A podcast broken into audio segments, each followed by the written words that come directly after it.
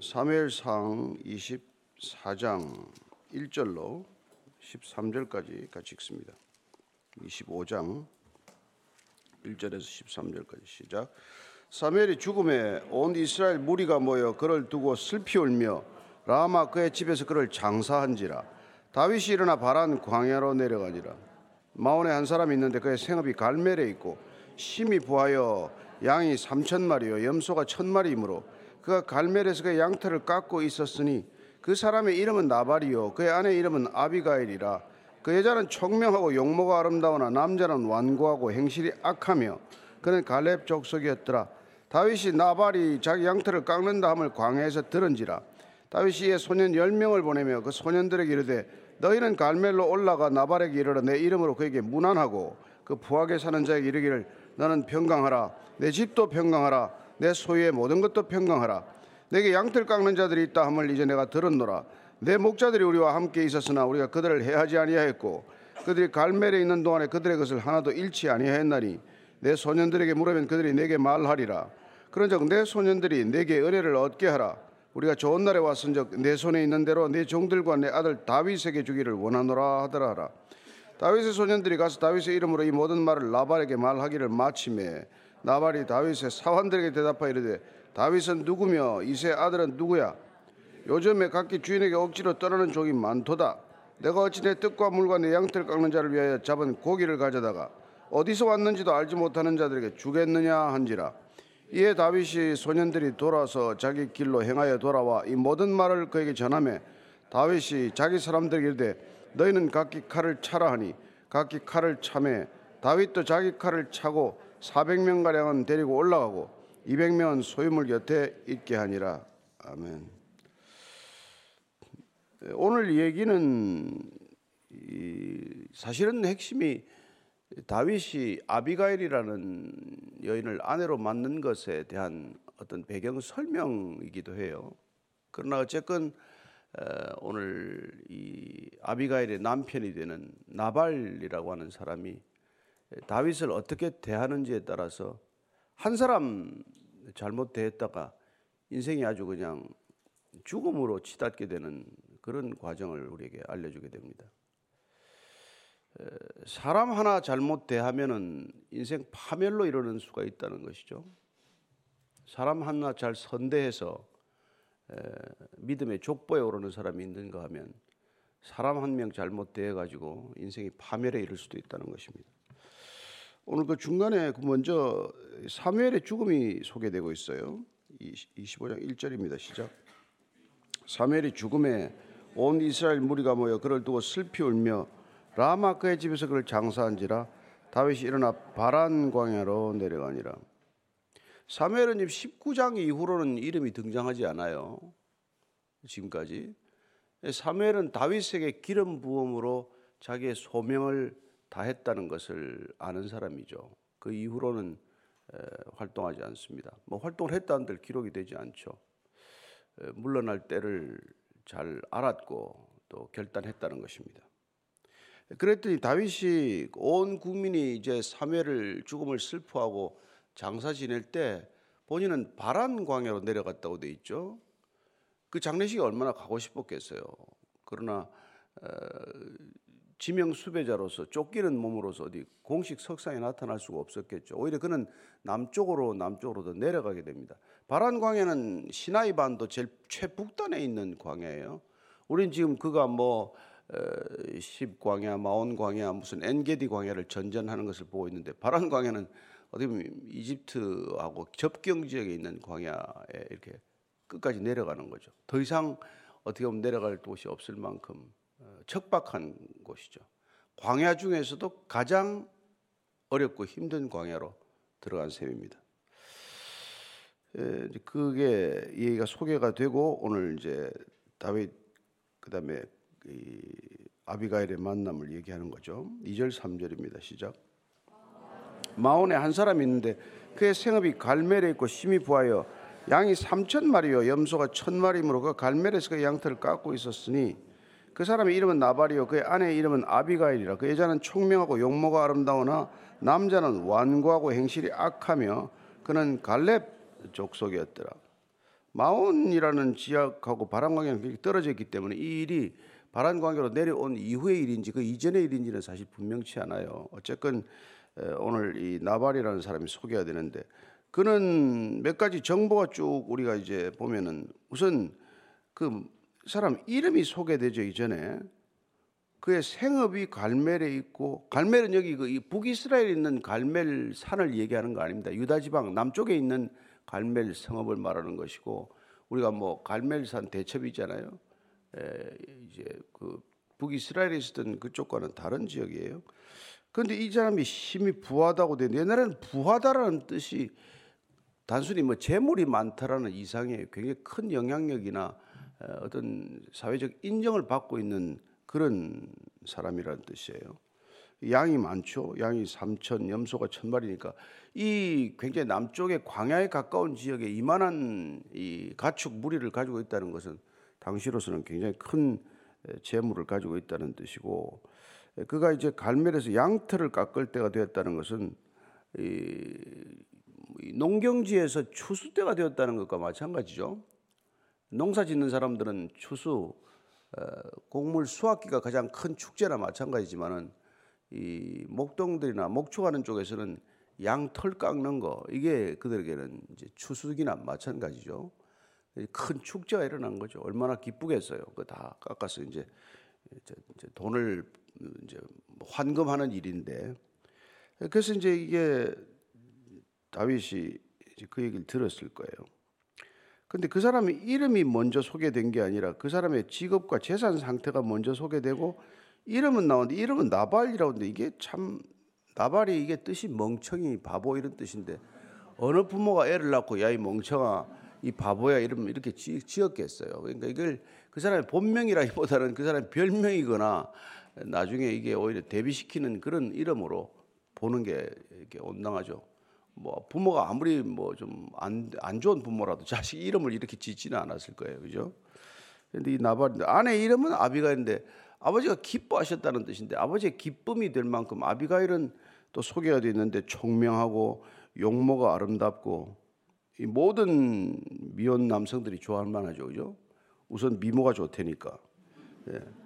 근데 문제는 남자는 완고하고 행실이 악하고 그렇다는 거예요. 돈은 많은데 행실이 악하고 성격이 아주 고약하다는 거예요. 근데 갈렙 족속이었답니다. 갈렙은 잘 아시다시피 여호수아와 갈렙만이 가나안 땅에 들어오지 않았어요. 그리고 가나안 정보를 할 때 헤브론 산지를 두고 누구도 공격할 사람이 있을 때 이 갈렙이 나서지 않았습니까? 저 산지를 내게 주소서 잘 아는 얘기 아니에요. 오히려 내가 나이 85인데도 저 내가 가서 저걸 차지하겠다고. 그때 갈렙 후손이 이제 그 보면 나중에 이제 악사가 딸이고 그 다음에 사위를 온니엘을 맞았는데 온니엘이 이스라엘의 첫 번째 사사가 되고 집안은 좋은 집안이에요. 근데 좋은 집안이라고 꼭 착한 아들이 나오는 건 또 착한 애들이 있는 건 아니잖아요. 갈렙의 족보에 비해서 이 나발은 형편없는 아들이 하나 태어난 거예요. 돈은 많은데 영향력을 있는데 아주 뭐, 뭐 신앙이 부족한 아들이 하나 생긴 거죠. 이게 이제 이 배경이에요. 예, 이제. 자, 4절부터 8절까지 쭉 읽습니다. 시작. 다윗이 나발이 자기 양털을 깎는 담을 광야에서 들은지라 다윗이 소년 10명을 보내며 그 소년들에게 이르되 너희는 갈멜로 올라가 나발에게 이르러 내 이름으로 그에게 문안하고 그 부하게 사는 자에게 이르기를 너는 평강하라 내 집도 평강하라 내 수의 모든 것도 평강하라 내게 양털 깎는 자들이 있다 하므리 내가 들었노라 내 목자들이 우리와 함께 있었으나 우리가 그들을 해하지 아니하였고 그들이 갈멜에 있는 동안에 그들의 것을 하나도 잃지 아니하였나니 내 소년들에게 물으면 그들이 내게 말하리라. 그러즉 내 소년들이 내게 은혜를 얻게 하라. 우리가 좋은 날에 왔은즉 내 손에 있는 대로 내 종들과 내 아들 다윗에게 주기를 원하노라 하더라. 광야 생활에 가장 부족한 게 뭐 한두 가지겠습니까? 가장 이제 먹고 사는 게 제일 중요하니까 이 양털 깎을 때 이제 양 잡아가지고 이제 고기 바베큐 파티를 하지 않겠어요? 그게 좀 나눠 먹자고 이제 보낸 거죠. 힘들게 사니까. 참 먹는 게 늘 늘 허기지고 굶주려 있는 사람들에게 이거 이제 좀 나눠 먹자고 보낸 거예요. 열 명을 보냈어요. 그래가지고는 첫 번째 인사가 너는 평강하라. 내 집도 평강하라. 내 소유의 모든 것도 평강하라. 이 인사 중에 최고의 인사예요. 이스라엘 사람들은 지금도 아주 친밀한 사람들에게는 샬롬, 샬롬, 샬롬 세 번 인사를 한다고 해요. 실제로 듣기도 하고. 근데 이게 너도 평강하고 내 집의 모든 가족도 평강하고 내 모든 소에도 샬롬이 임하라고 비, 비는 거는 뭐 아주 예의를 갖춰서 한 거란 말이죠. 그랬는데 이 사태가 이제 험악해지지만 그래서 이제 다윗이 뭐라고 전하라고 하는 거 하니까 에, 내 목자들이 우리와 함께 있었을 때 우리는 너희들을 괴롭히거나 빼앗거나 그러지 않았다는 거예요. 에, 너희들 걸 하나도 우리가 가져가지 않았다. 그 당시 뭐 양 이거 뭐 우리 떠돌아다니는 물이거나 이거 어려운 사람들은 남의 양 눈에 띄면 한 마리씩 잡아먹는 거 예사란 말이에요. 우리가 하나도 너희들 그 손대지 않았다. 예, 그러니까 오늘 좋은 날이 되었으니까 오늘 양털 깎는 너희들의 수확 추수기나 마찬가지 이 풍성한 때가 되었으니 우리에게도 은혜를 베풀라. 이랬더니 이제 다윗의 소년들이 가서 말을 전했는데 어떻게 반응이 나왔을까요? 9절부터 11절까지예요. 시작. 다윗의 소년들이 가서 다윗의 이름으로 이 모든 말을 나발에게 말하기를 마치며 나발이 다윗의 사환들에게 대답하되 다윗은 누구며 이세 아들은 누구냐? 요즘에 각기 주인에게서 억지로 떠나는 종이 많도다. 내가 어찌 내 떡과 물과 내 양털 깎는 자를 위하여 잡은 고기를 가져다가 어디서 왔는지도 알지 못하는 자들에게 주겠느냐 한지라. 나발이 참 답답한 사람이죠. 이제 그래서 이제 멍청이다, 바보 같은 친구다 이제 이렇게 이름을 붙인 거죠. 별명이거나 뭐, 뭐 그런 거겠지만은. 이 지금 여러분 사람이 도와달라 그럴 때 그냥 안 도와주기 줘도 마음이 상하는데 아주 비난하고 업신여기고 무시하면서까지 안 도와주면 큰일 납니다. 그죠? 이 바보 중에 바보 아니에요? 예. 우선 조금이라도 돕는 게 기본적인 상식이고 그 당시에는 손님을 환대하는 문화예요. 아니 아브라함이 부지 중에 천사를 환대하지 않습니까? 그러니까 지금도 중동 문화가 환대 문화예요. 그래서 무슬림들이 사실 그게 간단치 않은 이 문화적 영역을 구축하고 있는 게 환대 문화에서 비롯된단 말이에요. 뭐 참 끔찍하게 사람을 접대하는 거니까요. 예. 그래서 이거 길 가는 사람 그냥 내버려 두지 않거든요. 중동 땅에 여러분 그 열사에 어디 가는 사람 내버려 두면 죽습니다 가다가. 그러니까 서로 정말 그렇게 돕지 않으면 못 살아가는 척박한 환경에 살기 때문에 그야말로 환대하는 게 몸에 익은 사람들이에요. 아, 그래서 환대를 했으면 좋은데 나발 사원들에게 다윗은 누구며 이세 아들은 누구냐? 몰라서 묻습니까? 다윗이 누구냐? 이세 아들이라는 것도 안으면서 그리고 남들 되게 무시할 때는 너 누구 아들 아니냐 이게 다 사울한테 배운 것 같아. 어. 그래서 이게 이세 아들은 누구냐?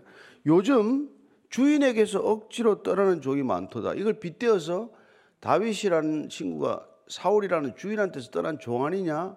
이런 뉘앙스로 얘기를 한단 말이죠. 그리고 내 떡과 내 물과 내 양틀 깎는 자를 위하여 잡은 내 고기를 가져다가 어디서 와서도 알지 못하는 이런 예? 뭐, 뭐 비렁뱅이한테 내가 왜 주냐? 중요한 것은 내 떡과 내 물이라는 거예요. 여러분 이게 이제 이게 부자가 두 종류로 갈리는 거란 말이에요. 하나님이 부어 주셔서 내 것 하나도 없지만은 소유가 많아졌습니다. 고백하는 신앙적 부자가 있는가 하면 내가 애쓰고 수고해서 내 능력으로 내 것 다 모아서 내가 누리는데 네가 왜 10이냐? 이런 이제 또 부자가 있단 말이에요. 근데 이 나발이 어리석다는 뜻은 뭡니까? 소유의 근원이 어디 있는지를 몰랐다 이거 아니에요? 다윗이 누군지는 모르는 정도가 아니라 내 것이라고 하는 내가 가지고 있는 것, 내가 누리는 것, 내가 지금 소유하고 있는 이 모든 것들이 어디로부터 비롯된 것인지를 모르는 것이 어리석음의 원천이란 말이에요. 우리는 자문을 통해서 계속해서 여호와를 경외하는 것이 지혜의 근본이라고 말하는 걸 알지 않습니까? 왜 여호와를 알아야 합니까? 왜 하나님을 압니까? 우리가 존재하는 뿌리 근원이 하나님으로부터 비롯되었다는 것이고 예? 하나님께서 너 내 것이라 내가 지명하여 너를 불렀나니 넌내 것이라고 말씀했다면 우리 존재 자체가 하나님의 것인데 우리 존재가 가지고 있는 그 어떤 부수적인 것들이 하나님의 것 아닌 게 있냐 이 말이에요. 그러니까 여러분 신앙의 길을 간다는 것은 교만하기가 불가능한 길이다 이 말입니다. 그러니까 여러분들이 교만하거나 거만한 사람 보면 저 사람이 신앙이 없구나 이렇게 보면 돼요. 그 사람이 목사구나 장로거나 집사거나 이런 아무 상관이 없습니다. 예? 그 사람이 무슨 뭐 교만의 기가 있으면 아유 저건 신앙이 없어서 그렇구나 하고 여러분들이 불쌍히 여겨줘야 돼. 그 사람을 위해서 기도해야 돼요. 그 사람 가서 기도 부탁할 일이 아니요. 예? 이게 이제 어리석음의 근원이란 말이에요. 여러분 하나님이 구원하셔서 뭐라 그랬습니까? 신명기 8장 16절부터 18절까지 같이 읽습니다. 시작. 내 조상들도 알지 못하던 만나를 광야에서 내게 먹이셨나니 이는 다 너를 낮추시며 너를 시험하사 마침내 내게 복을 주라 하심이었느니라. 그러나 내가 마음에 이르기를 내 능력과 내 손의 힘으로 내가 이 재물을 얻었다 말할 것이라. 내 하나님 여호와를 기억하라. 그가 내게 재물 얻을 능력을 주셨습니다. 이같이 하시면 내 조상들에게 맹세하신 언약을 오늘과 같이 이루려 하심이니라.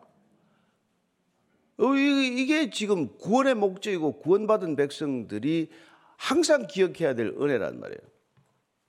예? 만나로 왜 이거 이 백성들을 훈련시키셨습니까?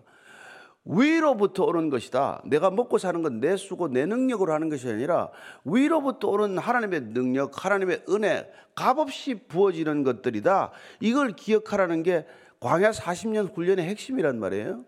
그래서 내 인생 중심, 내가 중심이 아니라 내 인생 중심, 내 안에 좌정하신 하나님이 중심이다. 이게 이스라엘 백성들의 광야 생활의 이게 훈련의 요지란 말이에요. 열두 지파의 한 중심, 정중앙에 늘 성소를, 성막을 비치하게 한단 말이에요. 어디를 가더라도 열두 진을 짤 때 열두 진 가장 한가운데 성막을 위치하게 한단 말이에요. 우리가 어디를 가더라도 우리 인생의 중심에 하나님이 계신다. 이게 광야 생활 훈련의 목심이, 목, 목적이란 말이에요. 내 중심으로 살아가는 인생을 하나님 중심으로 살도록 바꾸는 게 그게 구원하신 목적이란 말이에요. 그 구원받은 백성들이 여전히 내가 내 인생의 중심이라고 착각하고 살아오고 여전히 내가 이 공동체의 중심 노릇을 한다면 뭐가 단단히 착각을 해도 유분수죠. 그런데 내 조상들도 알지 못하던 그런 만나를 먹인 것은 다 너를 낮추시며 하나님이 낮추실 때 낮아져야 돼요. 낮추실 때 머리를 자꾸 쳐들고 높아지겠다면 뭔가 목 부러져요. 네? 내 손으로 이 재물을 얻었다 말하기 때문에 하나님을 기억하면 아, 재물 얻을 능력도 하나님이 주셨구나. 저 사람은 재물 얻은 능력을 안 주셨기 때문에 저 사람은 가난하구나. 그러니 재물 얻을 능력을 주신 내가 이걸 나눠야 되겠구나. 이게 여러분 사람이 우리가 살아가는 도리란 말이에요. 예수님께서 오셔서 뭐랍니까? 재물에 대한 얘기가 얼마나 많아요. 그죠? 누가복음 12장 42절 43절입니다. 시작. 주께서 이르시되 지혜 있고 진실한 청지기가 되어 주인에게 그 집 종들을 맡아 때를 따라 양식을 나눠 줄 자가 누구냐? 주인이 이럴 때 그 종이 그렇게 하는 것을 보면 그 종은 복이 있으리로다. 재물을 가지고 있는 게 복이 아니라 때를 따라 나누어 주는 게 복이란 말이에요. 여러분 쌓아봐야 뭐 썩기밖에 더해요? 썩으면 냄새밖에 더 납니까? 그러니까 참 이게 어려운 문제다. 때를 따라 양식을 나눠 줄 자가 누구냐? 이게 주님께서 우리에게 말씀하신 그게 지혜라는 거예요. 그리고 그렇게 하는 것을 보면 그 종은 복이 있다 이렇게 말하는 것입니다. 무슨 복을 자꾸 찾냐 이거죠. 복 같은 소리 자꾸 하지 말라는 거예요. 잠언 8장 13절입니다. 시작. 여호와를 경외하는 것은 악을 미워하는 것이라 나는 교만과 거만과 악한 행실과 배역한 입을 미워하느니라. 우리가 하나님을 경외한다는 것은 악을 미워하는 거란 말이에요. 뭐 악이란 뭐 악의 가장 중요한 건 뭐예요? 이 자기 중심성이에요. 악의 뿌리는 원죄가 뭡니까? 오리지널 씬. 자기를 가장 먼저 두는 거란 말이에요. 인간 우리 다 죄인이죠. 그래서 의인은 없나니 하나도 없는 건 맞습니다. 왜냐하면 다 자기가 제일 먼저 중요하니까. 그런데 구원이란 그 중독으로부터의 해독이란 말이에요. 그래서 그런 사람들은 교만할 수도 없고 거만할 수도 없고 악한 일을 할 수도 없고 또 입이 그렇게 함부로 거칠 수도 없단 말이에요. 도끼를 뿜어대거나 그러지 않는단 말이죠. 이게 여러분 정말 그런데 이 집 나발이 입을 열면 이런 도끼를 뿜어낸단 말이에요. 갈렙의 후손인데 다 하나님을 믿는다 사람들인데 예? 뭐 다윗이 누구냐 그 이세 자식이 말이야. 따와 가지고 달라 그러는 거냐 이런 거라. 안 주면 안 주지. 요건 왜 해? 예, 옛날에 여러분 우리 저 저기 5, 60년대 거지가 항상 깡통 가지고 많이 다녔어요. 뭐 가서 상가에도 오고 뭐 결혼식에 나타나고 좀 그거 다 이제 줘서 보내는데 어떤 사람들은 그걸 행패를 내서 내쫓는단 말이에요. 큰일 나요, 큰일 나. 나중에 쑥대밭대. 그래서 이 오늘 보니까 나발이 이런 짓을 하고 살겠어요? 못 살죠. 예. 그때 이제 12절, 13절 이렇게 됐습니다. 시작. 이에 다윗의 소년들이 돌아서 자기 길로 행하여 돌아와 이 모든 말을 그에게 전하매 다윗이 자기 사람들에게 너희는 각기 칼을 차라 하니 각기 칼을 차매 다윗도 자기 칼을 차고 400명 가량은 데리고 올라오고 200명은 소유물 곁에 있게 하니라. 그이 사람은 하나님이 누구신지를 몰랐기 때문에 내 소유의 근원이 어디서부터 비롯된 것인지도 몰랐고 그러니 그걸 내 것을 내 것이라고만 생각하고 살았기 때문에 누가 도와달라는 말도 무시해 버렸고 그리고 다윗도 몰랐기 때문에 어리석은 소리를 하는 거란 말이에요. 여러분 우리 눈에는 현재는 지금 사울밖에 왕이 아니에요. 사울은 전국에다가 다윗 체포령 수배령을 내렸어요. 그러니까 다윗하고 가까우면 위기가 온다는 것은 누구나 다 알 수 있는 얘기예요. 조심조심 해야 되는 것도 사실이에요. 근데 사무엘이 이제 죽었다는 얘기가 나오고 사무엘이 죽었다는 것은 사실 공식적으로 다윗의 시대가 열렸다 이 말이에요. 이스라엘의 왕은 단순한 권력자가 아니라 제사장을 말하고 선지자를 말하고 또한 사사와 같은 자를 말하는 거란 말이에요. 기름 부어 세우지 않으면 왕이 될 수 없단 말이에요. 사무엘은 다윗에게 기름을 붓고 자기 일생을 마친 거예요. 근데 사울에게서 이미 하나님의 영은 떠났고 하나님의 기름 부으심 이후로 하나님의 영은 다윗에게로 옮겼단 말이에요. 영적인 눈을 가지고 있는 사람은 다윗이 지금 왕이라는 것을 알아야 영적인 분별력이 있는 거란 말이에요. 그렇잖아요? 그걸 아는 사람들은 이제 뭐 아이멜렉의 아들 아비아다도 그리 가고 갓도 그리 가고 지금 뭐 비록 이 세상에서는 다 나고자들 같지만은 600여 명이 다윗에게로 가서 다윗의 왕국을 이미 건설하고 있는 거예요. 우리 눈에는 아무것도 지금 일어나지 저거 뭐, 뭐, 뭐 불황배 같은 산 산도적 같은 뭐 그런 무리들이 지금 돌아다니는 거지만 적어도 하나님의 관점에서는 다윗이 지금 왕국을 건설해 가고 있는 거예요. 사울은 이미 이미 몰락의 길을 오래 전부터 걷기 시작한 거란 말이에요. 그걸 봐야 우리가 여러분 신앙생활 한다고 할 수 있지 않아요? 예. 그래서 여러분들이 여러분 옆에 사람 한번 아무 사람 찾아보세요 누군지. 그분이 바로 왕 같은 제사장이요. 예? 옆에 앉아 있는 사람이 우리가 다 왕 같은 제사장이다. 우리를 어둠에서 불러내어 귀한 빛으로 인도하신 하나님의 덕을 선전하는 우리가 택함을 받은 사람이란 말이에요. 문제는 택함을 받은 이, 이 선민의식이 은혜가 아니라 특권의식이 되면 큰일 난단 말이에요. 그게 이스라엘 백성들이 망하는 지름길 아닙니까?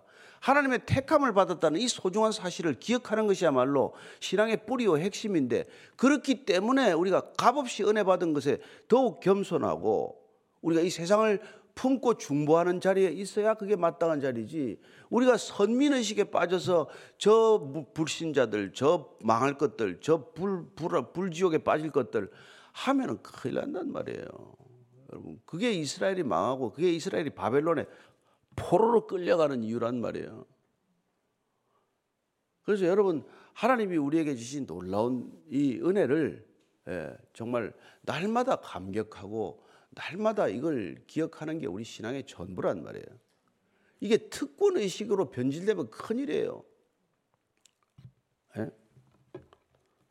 저부터 잘하면 되죠, 뭐. 예, 저부터 잘하면 돼요. 베이직 교회만 잘하면 돼요. 뭐 남의 얘기할 것도 없어요. 예. 교회마다 난리 아니에요. 교회마다 난리. 뭐, 뭐 무슨 그런 난리가 있어요. 제가 남의 교회 와서 상담하면 내가 기가 막히는데 우리 교회도 힘들어 힘든데 왜 남의 교회까지 상담을 해야 되는지 모르겠는데. 예. 근데 보면은 그게 뭐, 뭐 목회자가 문제거나 아니면 또 누가 문제거나 너무 이게 쉽게 특권에 빠진단 말이에요. 아니, 종이래면 다 종이래면. 종은 옛날에 이름도 없었어요, 사실은. 근데 오늘 이제 결론은 다윗이 이제 뭐 화가 이제 벼락같이 났겠죠. 그래서 이제 차분하게 손을 좀 봐야 되겠다가 아니라 격분했을 거라고 저는 생각이 돼요. 그동안 어떻게 했는데. 그러니까 나발이라는 사람이 어리석은 게 다윗이 지금 현재 이스라엘의 하나님이 택하신 왕이다.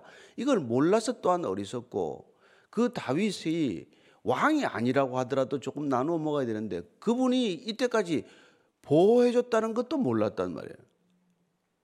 다윗은 블레셋의 침략을 받았을 때 그 일날을 가서 구해줬던 사람이에요.